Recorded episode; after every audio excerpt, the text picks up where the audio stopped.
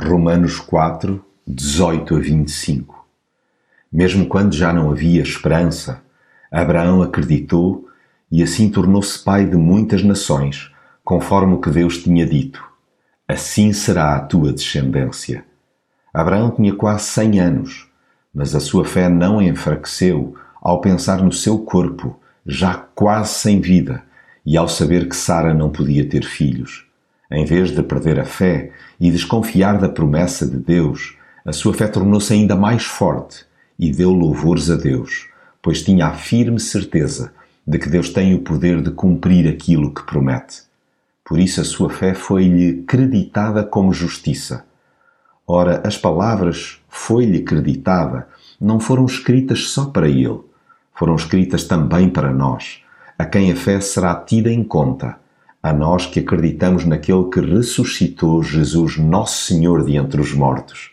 Ele foi entregue à morte por causa dos nossos pecados e ressuscitou para nossa justificação.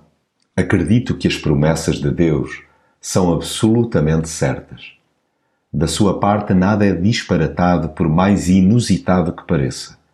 O que ele diz, faz, sem reticências ou vírgulas encavalitadas coloco nele toda a minha confiança, a despeito das mais adversas circunstâncias. À semelhança de muitos outros que, como eu, assumem a sua fragilidade, estou firmemente convicto que Deus traçou o melhor para mim, até quando não percebo nadinha do emaranhado das suas linhas. Aqui e acolá descaio-me e chego a rir-me do seu poder, acabando invariavelmente por reconhecer que nada lhe é estranho ou impossível. Aí saio fortificado na fé, dando glória a Deus e estando certíssimo de que o que ele tinha prometido também era poderoso para fazer. Vou aprendendo, mais lentamente do que o desejável, que não dependo dos meus esforços, até porque se assim fosse, almejaria pouco, muito pouco. Avanço sim, alicerçado na graça de Deus.